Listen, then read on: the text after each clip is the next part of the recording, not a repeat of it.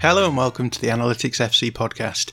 I'm John McKenzie, head of content, and this month I spoke to Elliot Stapley, a software engineer working on the match engine and data for Sports Interactive's Football Manager game. In our chat, we talked about how the Football Manager match engine works, how Sport Interactive used data benchmarking to guarantee the realism of Football Manager, and considered what Football Manager can teach us about the game in real life. Here's what Elliot had to say.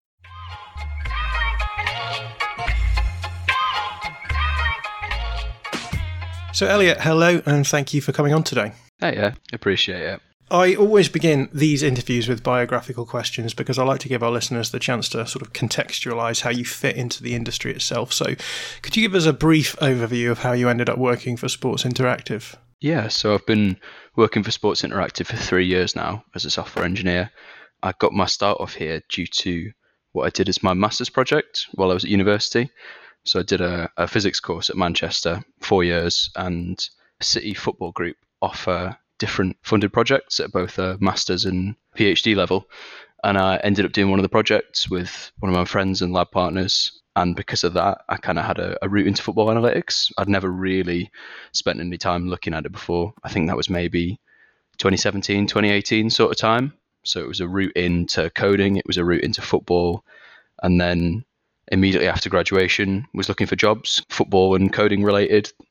A lot of the industry at the time, I think, was mainly around betting analysis primarily. So, writing models to help you with uh, better predicting what the result was going to be than what the betting markets say, which looked interesting enough, but I wasn't hugely sold on the concept of working in the betting industry. And then Football Manager came up, and it seemed like it was perfect because it's a game I've played since I was a kid almost anyone who cares about football and cares about numbers knows about Football Manager. And there was, yeah, a junior software engineer role. So I dropped straight in basically simply because of the fact that I'd done some development work while at university and had the in through City with the football. A lot of people, I think, who listen to this podcast are people who are interested in finding their way into the industry. So you mentioned that you studied for a degree in physics, I believe. How important would you say that that degree has been to what you do now? I'd say it's pretty much the main reason that I've ended up where I have. I don't know if necessarily the extent of the course and what I was taught necessarily is where I've ended up where I have, rather than the kind of opportunities that were afforded to me through the fact that I did the I did the project. But I think it's certainly been useful for my approach and being able to be a software engineer and work in football analysis. Simply stuff like being taught how to code, being taught relatively rigorous maths and statistics, stuff like uncertainty analysis, understanding scientific process in regards to errors and that sort of thing. And mainly just being taught to problem solve. I think most of what my degree involved was problem solving fundamentally, really, rather than anything too specific. Obviously, there's a lot of very specific information I've learned throughout the course of the degree that I don't really use at all day to day, but I do think I, I gained a lot from it. Now, I don't often get the chance to talk to people who work on computer games, so you're going to have to bear with me asking some questions that I'm sure you get asked all the time. But to, to kick off really talking about the football manager side of things, could you just give us a, a brief overview of your role at Sports Interactive and what a normal working day looks like? Yeah, of course. So, as I said earlier, I'm a, I'm a software engineer and I work on the match engine team.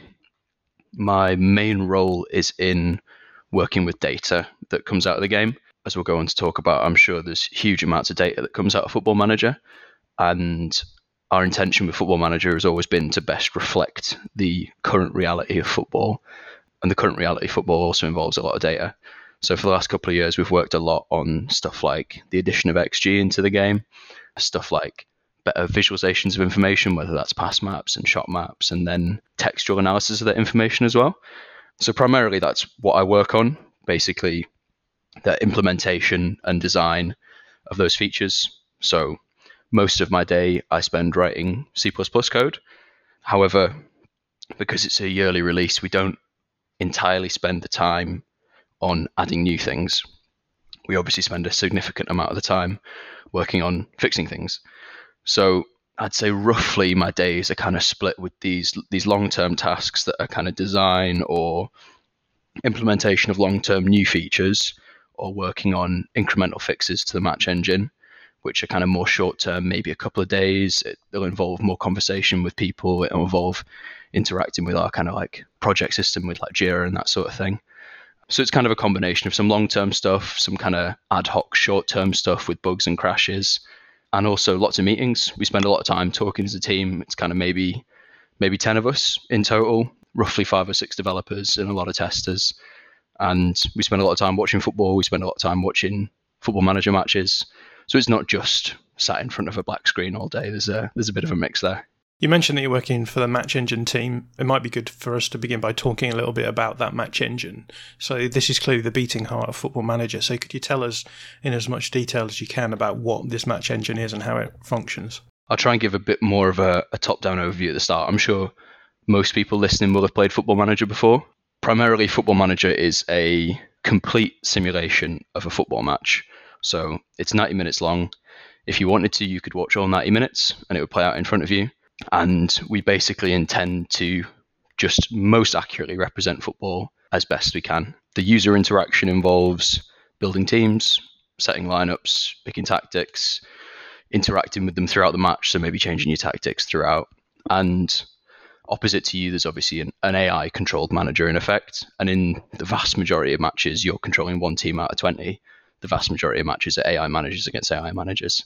So the way the simulation itself works is founded on something we call decisions, which are what they sound like, where basically four times a second, so every 0.25 seconds, we make all 22 players on the pitch pick a decision.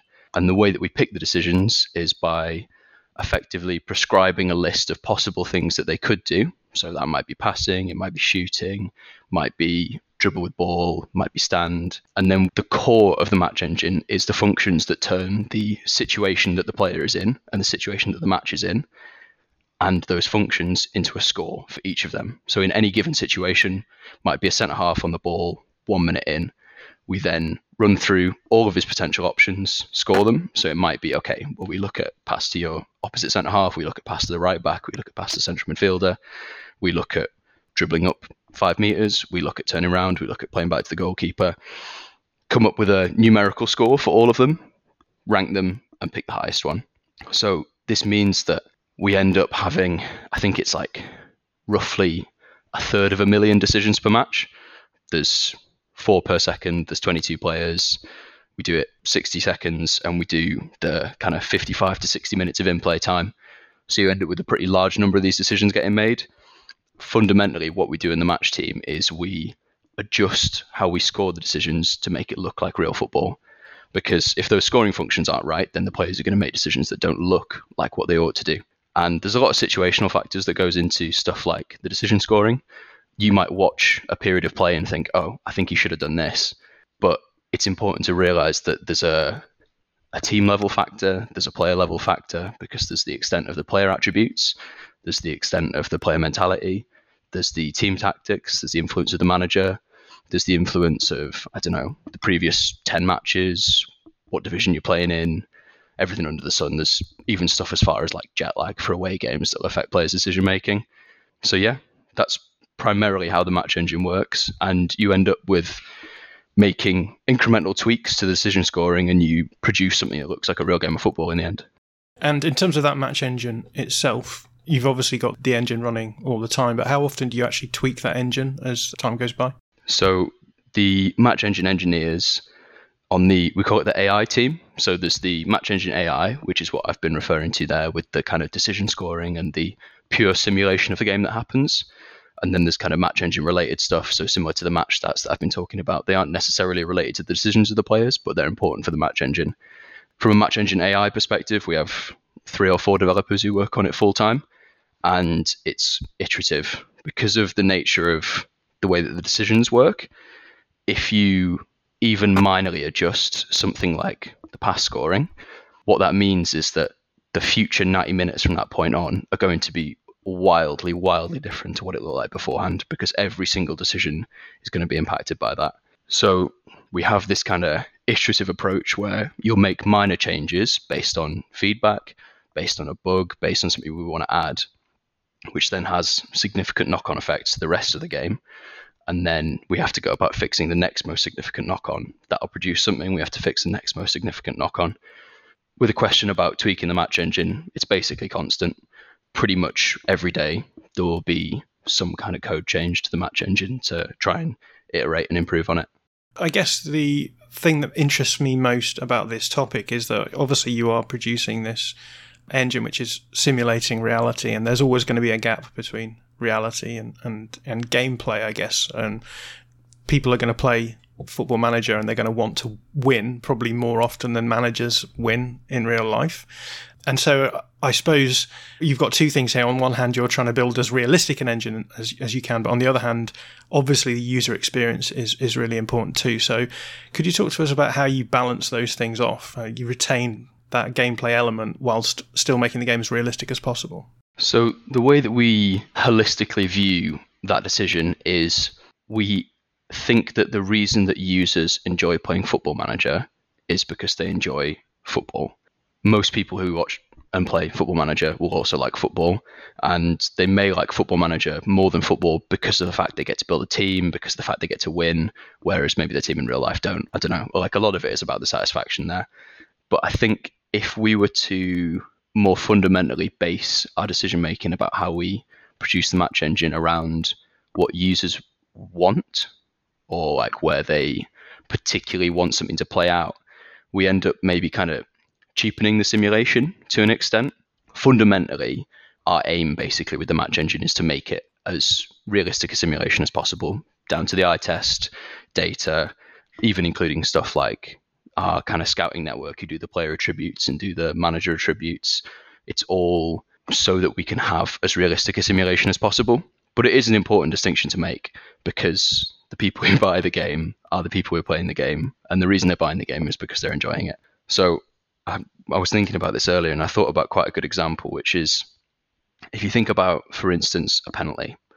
There's a high 70 odd percent chance that a penalty gets taken, 76, 78, whatever. What that means is that there's a relatively significant chance still that your team could take two penalties in a row and they could miss both of them. That can easily happen. Um, it happens in real football. It happens in Football Manager. However, I was listening to a talk recently with a game that was like a, I don't know, kind of like a, a turn-based game where it has this attack does this damage and it has this hit rate. And the way they approach hit rates is that if there's X number of misses, they then adjust the hit rate because the way that the human brain thinks is if you see something's got a 50% hit rate, that means within two it will hit whereas there's still a significant chance that it might not hit over two. So what that means is if the first one is missed, they maybe change the hit rate to 75%, so you get a way better chance of the second one hitting. We would never do something like that. We will always maintain the accuracy to the greatest extent possible and hope that the user satisfaction comes from the way that they can interact with the world, basically. So in these decisions, then you're always putting the realism taking priority over the gameplay. I would say so. The only caveat to that is that we would never want to produce a match engine that had significantly irritating factors in it. um, so, say this is where the kind of the situation where bugs appear. Realistically, I'd say if there was something that was relentlessly annoying and unsatisfying to users, it would almost definitely be down to a decision we'd made or an error we'd made, perhaps, or a bug or something of the like. However, I do think there's a bit of a trade off there because most users want to play good football and most users want their players to be good. And what that means is that if you go watch a non-league game, it's awful. The technical quality is obviously far worse than the Champions League. The players aren't as good as they are in the Champions League. And as much as we aim to reflect reality, I don't think we have the kind of true slog that happens at lower levels simply by nature of the fact that it's a simulation, right? Players are going to be better because they're making prescribed decisions that we're dictating based on watching top level football because that's most of the football we watch as much as we want to be able to replicate all levels. And to an extent the cycle that we have where bugs appear where for instance like a, a goalkeeper makes a horrendous clanger they do happen in real life but they don't happen often in football manager because when they do happen you see it on twitter we get a bug about it and someone's like well i lost this game because of this my keeper would never do this. There's some probability that he will do it, and over the millions and millions of football manager matches that get played in a year, it will happen quite significantly often. But I do think we try and mitigate against the real nightmare scenarios a little bit more than is real life. It might be good to talk about bugs actually at this point. I don't play football manager, but I have a lot of friends who do. I, I also follow Leeds United, so I have a lot of friends who play Leeds United saves. And I think this time around there was a bit of a bug from scoring headed goals from corners. I think I had a friend who had Robin Koch scoring something like 30 headed goals from corners over the course of the season. So talk us just through the process of, of how these bugs occur and how you sort them out. So a lot of it comes down to the iteration process that I mentioned earlier, where you tweak something and there's a knock on that appears somewhere else. There's only so many scenarios that we can viably test in any given fix. Say we make a change to pass scoring, like we said earlier, there will be over a million match sample that will have a very significant effect on some particular facet of passing. So stuff like corners, I believe historically we'd had too few goals off corners. Change was made to the delivery, and over the AI match simulations that we run, we don't see any significant issues with goals from corners on our overall tests. The users, however, are generally a lot more intelligent than the AI managers are, and they can do stuff like set up set piece tactics.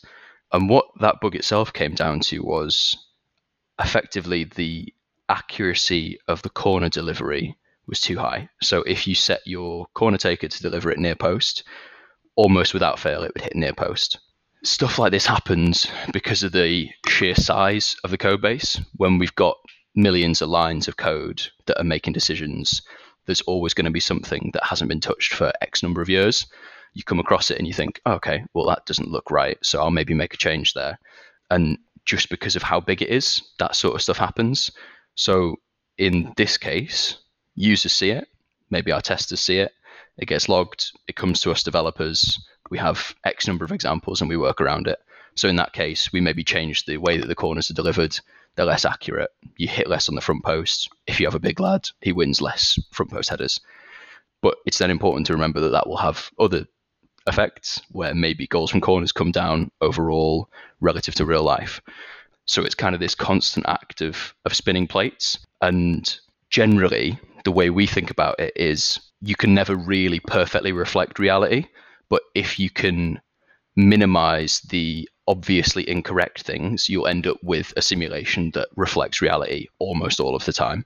So that corner example, we fix the corners. Corners look much better, even if they're perhaps a little bit off relative to reality due to, I don't know, maybe minorly less accurate delivery. You don't see something that looks wrong, and then your overall faith in the simulation is better again, this is what really fascinates me about what you guys are doing because obviously at the moment in football analytics, the holy grail is is tracking data. Really, you can analyze football a lot better when you know at every moment to whatever fraction of a second where all 22 players and the ball are relative to one another in the pitch. And what you guys are doing is essentially doing things the other way around, right? You're generating the tracking data to have the output of a, of a football game. So, could you talk to us a little bit about that? How useful is the data that you generate in a sort of entirely fabricated universe for actually learning things about football itself? Yeah, you're right in that it is effectively the other way around. The way that we view our relationship between the engine and data is about the data is in effect to validate the accuracy of the simulation rather than us producing data to learn something about real football. So we do wide scale data tests. It might be that we run X number of thousand matches and we compare ranges of statistics to real life. So stuff down to like, I don't know, open play cross volume, completion rates, different kind of like directnesses of passes, stuff like we added XG a couple of years ago that's really helped us diagnose kind of shooting patterns. But fundamentally, it's only really of use to us if we also have an equivalent indicator in real life to compare to. So, for the time being, the fact that we have access to what would be the equivalent of massive amounts of tracking data isn't too useful for us from a diagnostic perspective because access to real life tracking data isn't widespread. So, stuff like acceleration speeds of players, stuff like average speeds, distance covered is obviously a little bit more accessible. But these are things that we'd love to know more about from real life because we're convinced that it would really help improve the accuracy of the simulation. But yeah, data is hugely important to us. It might be something like, like I mentioned with the crosses, like maybe the the testers or the users intuitively feel like something is a little bit different compared to reality. So this eye test will drive a narrative, and then maybe we can quantify the extent to which that narrative holds. So we can hmm. put in logging for the comparable situation. We can then compare it to real life numbers if those numbers exist. And then we can validate any changes we make. So, say we make AI level changes to how players approach crossing, we'll then want the changes we make to reflect real life in those numbers. So, it kind of gives us a, a target in effect. We're never going to completely go with the data over what looks correct because, as you say, and what we were talking about earlier, primarily it's about users thinking that it's real football and enjoying it. We're never going to just go to the nth degree of it being perfectly accurate on every single metric, but it not looking anything like real football. But I do think the process has helped with my understanding of football. Maybe an example is like if you're wanting to produce a measure for something that's maybe like a, of a particular facet of football. So, say maybe we think that balls are played in the air a little bit too often compared to real life. You can add the measure quite easily because it's a video game. You can say if the ball's above the ground, then it's a lofted pass. It's not quite as easy in real life unless you've got someone recording it, but still. But then when you go to fix that, to bring it down to reality, I think you have to have the actual understanding of the decision making the player because it falls back on the engine being about decisions. You have to, to an extent, have an understanding of how football players might think in that situation, where what is the reason why somebody might play the ball in the air? Is it because they feel like there's a high risk of interception if it was played on the ground? Is it because they can maybe kick it a little bit further if it's played aerially? It's less likely to be intercepted. Yeah, someone gets a leg out, or maybe they think the person who's receiving the ball is particularly good in the air relative to the player they're playing against. So I do think the data that we produce helps us intuitively understand football a little bit better because of the fact that we have to then go through the process of improving it based on the decisions. I suppose the question here is like, how do you avoid the problem of circularity, right? In that, regardless of how much you can benchmark using data from real life, there's always going to be the the possibility that that you guys generate a form of football that is, I, I suppose, aesthetically pleasing to you guys. So, how do you protect against that circularity? There's definitely some truth to that issue. Where, for instance, maybe you really maybe you really really like free kick goals. And there's a bug that comes up where it's like okay we're a little bit low on free kick goals. Here's carte blanche to make changes on free kicks. And then you make free kicks brilliant in the game. You make everyone who's got above 12 free kicks be able to score outrageous worldies. And you love how it looks. But then somewhere a little angry data point appears that says we've currently got twice the conversion rate of free kicks compared to real life and if we ship it in that state, within no time, someone is going to notice it simply because of the number of games that get played. People spot trends really, really, really quickly, much faster than you ever would just looking at the data, in effect, because some of it is the fact that when you watch Football Manager, you watch the highlights of the match, and stuff like offensive actions appear very frequently. So if we made changes to free kicks, within no time, the highlight package of a match is going to show someone scoring free kicks, and you're going to think, okay, well, there's way too many free kicks being scored, even if the numbers are, I don't know, only 50% higher than reality. People's intuition for that sort of thing is really quite good, I think. So yeah, it, it almost does shake out that the data tends to be a grounding point for where there's discussion over what we maybe do and don't want. But I think you are right, where because of the football that we watch and because of the football that the users want to play, there's almost a little bit of a bias towards modern attacking, pressing kind of football.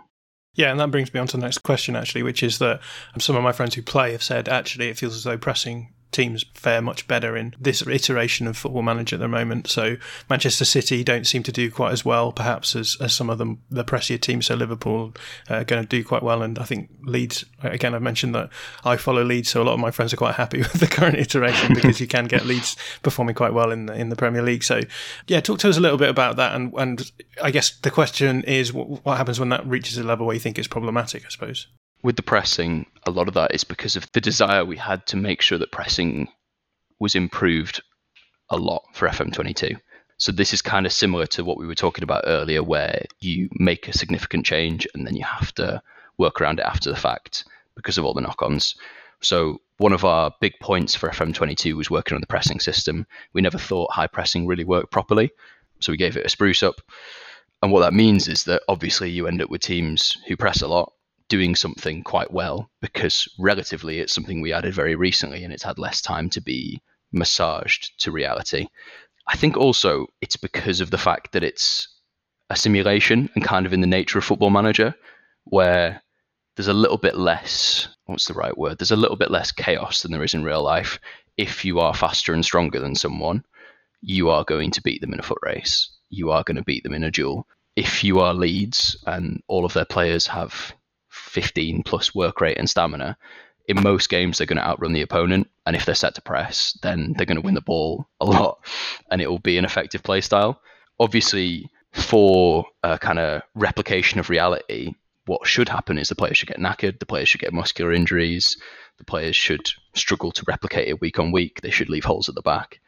But it's all part of this iteration process, I think. And there's there's definitely some truth in it. It's something we would like to look at is to be able to better replicate all the different styles and all the different levels of football.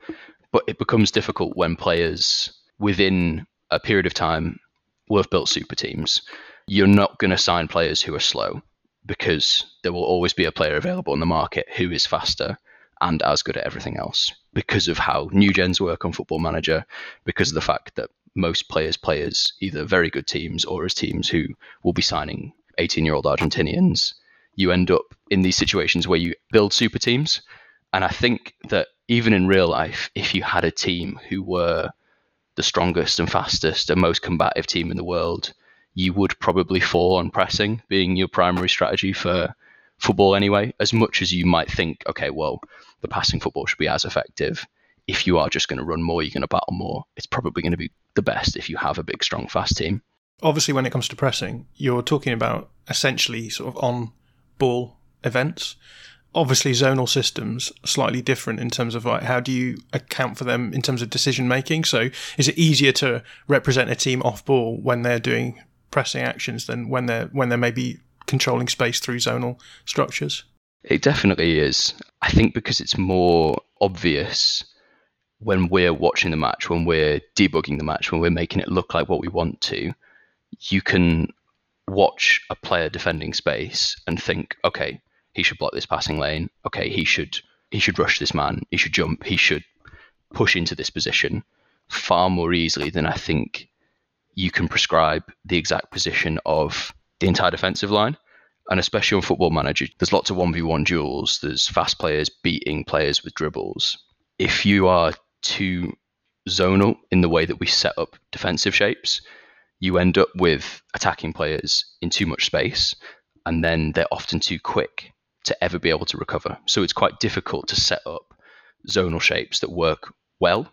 So, yeah, I do think there's a lot of truth in that where pressing is maybe a little bit easier to point at and thus is a little bit easier for us to develop than it is to put together like a, a brilliant Simeone 550 defensive shape. Let's move on and talk a little bit about the eye test stuff that you've you've talked about then, because obviously you're using data as a, as a sort of benchmark, but you are also wanting this to look realistic. So, how does that eye test process work? So, it's our main avenue for improvements to the game comes through people watching the match the way I describe it is we have a macro scale understanding of how the match looks from the statistics, and we have a, a micro scale understanding from people watching the match. So we have a brilliant QA team, that's quality assurance testers, who are, I believe, at the minute all qualified coaches, and they spend most of their time watching matches, either real matches through access to various providers we have or through playing football manager saves, it might be targeted. So, say for instance, recently, if we've made a change to pressing, like we were talking about earlier, what we'll then do is the testers will then spend some time watching pressing team matches. They'll set up their tactics to be highly pressing. They'll then watch a huge number of matches, find the specific things that they think are wrong with us, and come back to us with feedback. The main reason that they're really, really useful for us is the data can tell us that something's wrong. It might be like, okay, there's too many pressures per 90 than real life. But what it can't say is how we go about fixing it. But if someone has watched hundreds of clips of players pressing in the match engine, they'll have a much more intuitive understanding of what we then need to go about fixing in the decision scoring to make it look like reality.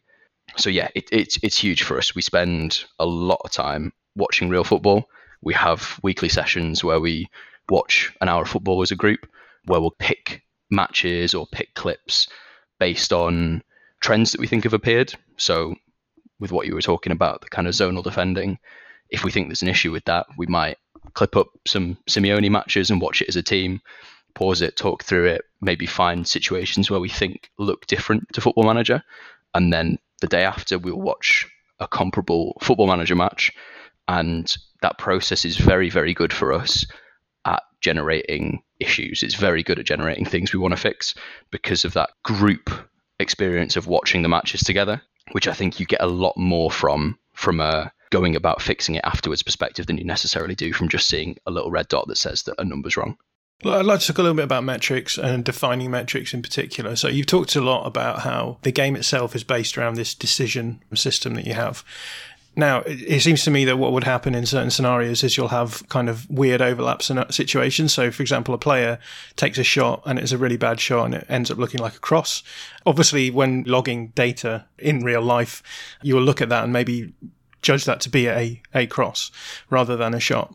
Um, whereas I guess in your situation, because the decision is made first, that's the nature of what it is going to be. So I suppose, given that you're using data as as a benchmark if, against your system, how do you avoid sort of scenarios where actually what's happening isn't really reflecting reality?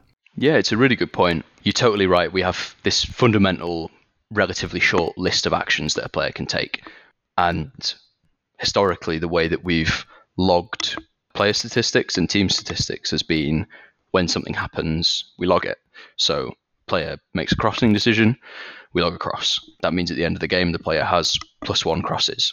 However, this has always been an issue for us because when we added the WhoScored chalkboard style system into the match where you can do event viewing in effect, like there's like a like a 90 minute slider, there's pitch breakdowns, there's different categoric information where you can look at all of the for instance, crossing actions one player made. The chalkboard information is historically been driven post hoc, as you say, where we can look at after the match, we then have the information of what happens after an event. So in that situation, somebody crossed and it ended up going to the goal and the goalkeeper saved it. At match time, that would be a cross. After match, we look at it, there's a cross and then there's a save. What that means is that realistically it was a shot. And we can then say in the post match that it's a shot that means that we end up with an endless list of bugs that says the numbers on this page look different to the numbers on this page and they shouldn't look different because one of them is lying to me. So what that meant was that when we I think it was when we added XG for FM21, we rethought the way that our stat system works. So rather than it being a kind of log events as they happen, it became a log potential events as they happen and then evaluate them at the end of a sequence.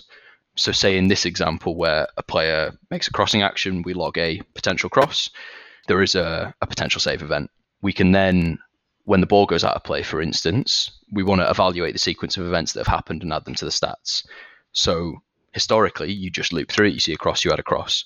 Whereas for us now, the cross is taken. Immediately afterwards, there's a save from the opposition goalkeeper. And what that means is we then know that it must have been what looks like a shot, and we can convert the potential cross into an actual shot. And what that means is that after the match and when the match is playing, we end up effectively with the same numbers producing out of it. So it's a good question. It is something that we had to spend a lot of time thinking about. There's a lot of situations where things can change. There's passes that end up looking like shots. There's tackles that don't end up actually winning the ball, and then the other team keeps running with it. It becomes a failed tackle shots that end up looking like crosses, crosses that end up looking like shots. So it's a it's a pretty significant part of the subjective nature of some football metrics. And we're pretty happy with the way the system works now. We think it's a lot closer to what you would get if you were watching a match and saying what had happened. You also wanted to talk a little bit about possession, I think, in this regard as well. Yeah, so I thought that this would be a pretty good overall example of our processes. We had an issue where you don't play the game, so you will have missed this. But basically, between two of the patches we had, there was uh, an issue where top teams weren't retaining enough possession. Basically, teams like Liverpool were the real issue. They would often put up mid to high 40s possession rather than the reality, which is more like high 50s. I think this season they're even closer to like 60% possession. That bug appears and it says these teams have too much possession. It seems like it should be something that could be relatively easily fixed. but it took like a, a pretty significant amount of time, and it was a very cross-team approach to fixing it in the end, which is a pretty good indicator of the way we kind of work. So we end up with this issue that comes through.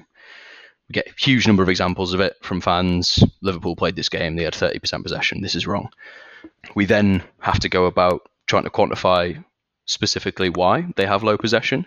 Do they have low possession because they were not on the ball for very long? Do they have low possession because they didn't make many passes? Do they have low possession and still won the game 7 0? Do they have low possession because they're playing too direct? Are they shooting too often? Are they giving up too many unforced turnovers? So we go about kind of a, a viewing and data logging approach to find specific issues where we think they should be retaining the ball where they aren't. The first significant problem we found was that the way that the AI managers, so the managers that are controlled by the kind of game side logic, rather than the human managers, the AI replication of Jurgen Klopp, in effect, were making some slightly odd decisions in regards to the way that the tempo and the directness of their team were set up. We had this situation where the more attacking you play, the team then inherently plays more directly. They play higher tempo because the way they view the fact that the team is attacking is we need to get the ball up to the other end of the goal. We need to score. That was just how it worked in the game. And the data that we get from the researchers about Klopp says that he plays with very high directness and he plays very attacking and he plays at very high tempo. We receive that information. We then manipulate it a little bit because maybe they're playing against a rubbish team. We bump everything up. They set the game up. They play very, very attacking. They play very high tempo. They play very direct. And then you watch the match, and it's basically like it's like Barnsley or something like they're like hammering the ball to the other end of the pitch, and they have elite attacking players, and they score and they win the game still because they have Salah, Mane, Jota, players like this who, even if they receive 10 passes in the match, are going to score two or three goals because they're very, very quick and they're very, very good on Football Manager. So you have this approach where it's like, okay, well, maybe we need to rethink how the managers view the game. We make changes, we maybe make the managers be a little bit more kind of conservative, a little bit more of an approach to retaining the ball. We do that, possession doesn't come up highly enough we then think about okay well maybe it's to an extent the player level decision making and we end up realizing fairly quickly that it's not specifically the attacking team in this situation. Maybe it's an issue with the poor team who are retaining the ball for too long. It might just be that the top team aren't going and winning the ball back enough so they're hemorrhaging possession but every time they get the ball they score anyway so it doesn't matter. So then you find examples where top team playing against the poor team. The poor team defenders are just passing it around the back for the whole game. They were expecting to lose the game. They don't care that they're losing the game, so they don't try and attack. They just pass it between the centre halves and they stack up possession. And the possession stats at the end of the game look wrong, even though the goals look right. So then it's like, okay, we need to rethink maybe how poor players and players who think they're going to lose the game think about risk. Because the way that they were making the decisions to retain the ball was because they were very, very worried about losing the ball by playing long but maybe there's there's some kind of distinction against reality there. Like a team like Burnley play long because they know that the risk of losing the ball high up the pitch is way less significant than losing the ball in their own half. They get rid of it. It's much less risky if it's up the end of the pitch. Whereas our approach at that time was if they keep the ball, there's no risk there. So they were playing safe passes to each other and stacking up possession. So then we have to make a change to that. So basically, what looked like should have been a relatively simple issue ends up with a pretty large number of fixes stacking up across things from AI managers to pressing shapes to the way that defenders approach keeping the ball. And we then end up being happy with the possession numbers in the end. And that's kind of a good holistic view of how Football Manager works, where fans and users spot an issue that's different to reality. We then have a, a data and eye test based solution and we iterate on it and validate then against the data in the eye test and then reach a point where we're more happy with it in the end. It's been recently announced that Sports Interactive are extending their game to include women's teams. You've already talked a little bit about how you use data to benchmark the current match engine, and there's lots of literature out there that shows that the data that is produced in the women's game is quite different to the men's game. So I guess my question is when you're developing the, the women's game, is the match engine going to be a completely different match engine or will it be the same match engine with different parameters in it? So I want to preface this by saying I'm not particularly an expert on women's football, but I am aware of the same things that you are, that you've mentioned there, where there are data indicators that there are significant differences in play style whether it's like shooting patterns are different, they're from closer to goal. I know there's significantly less switches of play. What we would hope is that our match engine is already capable of producing the full scope of football tactics. So, what that should mean is that if the women's databases are set up and the women's managers are set up and their play styles accurately reflect what the women's teams are also playing in real life, we should be able to produce a decent simulation initially just from the tactical information. However, there's then the next issue, which is the significant physical differences. So, obviously, in general, men are faster, stronger, taller. And what that means is that over long term averages, things are very different. Even the way a, a wall might shape up for a free kick is going to differ based on their average height. Your pressing angle to intercept a player is in the men's game, you have fast players, you have slow players. Slow players are going to think about the way they narrow an angle differently than fast players because of their knowledge of when they can get to a ball. So, by having these physical disparities with the women's players, it should already produce differences in play style simply by nature of their capacity. So, this combination of the difference in the tactics, which are driven by data, and the difference in the physicals, which are also driven by data, should produce something initially that looks like women's football. But yeah, there will be significant differences we will have to make because the intention isn't just to make it look like worse men's football. It should look like women's football, which is obviously about maximizing different capacities rather than it being just the same game played at a slower speed. I've got a question here that actually, on reading it back, looks a little bit banal, but just about things that football analytics can learn from Football Manager. Maybe I'll make this more specific and just say, you as a data analyst who works in football, what do you think you've learned from working with Sports Interactive on the Football Manager program? And I suppose one of the, the greatest ways that we can expand knowledge is by looking at knowledge in different ways with different perspectives and asking and answering questions that we might not normally have approached. So, do you think that you've actually benefited your own career as a football analyst by working on on a simulating football game? I suppose. I think if I answer this in a slightly larger sense initially, and then honing on me specifically, hmm. in regards to the kind of interaction between the football analytics space and Football Manager, I don't want to sound presumptuous, but my impression is that Football Manager has had a pretty foundational effect on a lot of people who work in football analytics and a lot of people who work on football historically. You've played Football Manager when you were a kid. We've been known as spreadsheet manager for years. There's reams and reams of numbers everywhere. Anyone who's a little bit numerically curious and into football will have played Football Manager. And I'm confident that almost anyone who works in data analytics will have spent thousands and thousands of hours on Football Manager. So the way I view that relationship is we almost have like to an extent a responsibility to ensure that we continue that.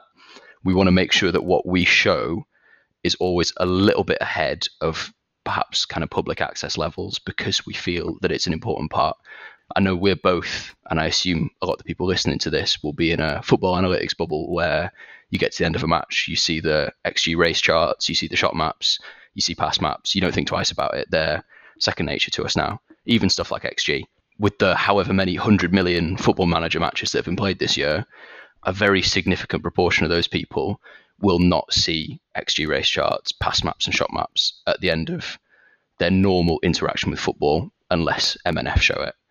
However, with the changes we've made in the last couple of years, we wanted to make sure that we're pushing the envelope at the edge of believability. So, at any level, if you have an analyst on your staff on Football Manager, when you play a match, at the end of the match, you're going to receive a post match analysis inbox item that has the race chart, it has the pass map, it has the shot map, and it has basic textual analysis of that information to make it useful to you because you have an analyst explaining it. And then you have a better comprehension of how it can make you a better football manager and maybe it'll affect your understanding of football as well. So we really do view that as like a, an important part of what we do. I want to make sure that we're kind of still assisting the data analytics community in that sense.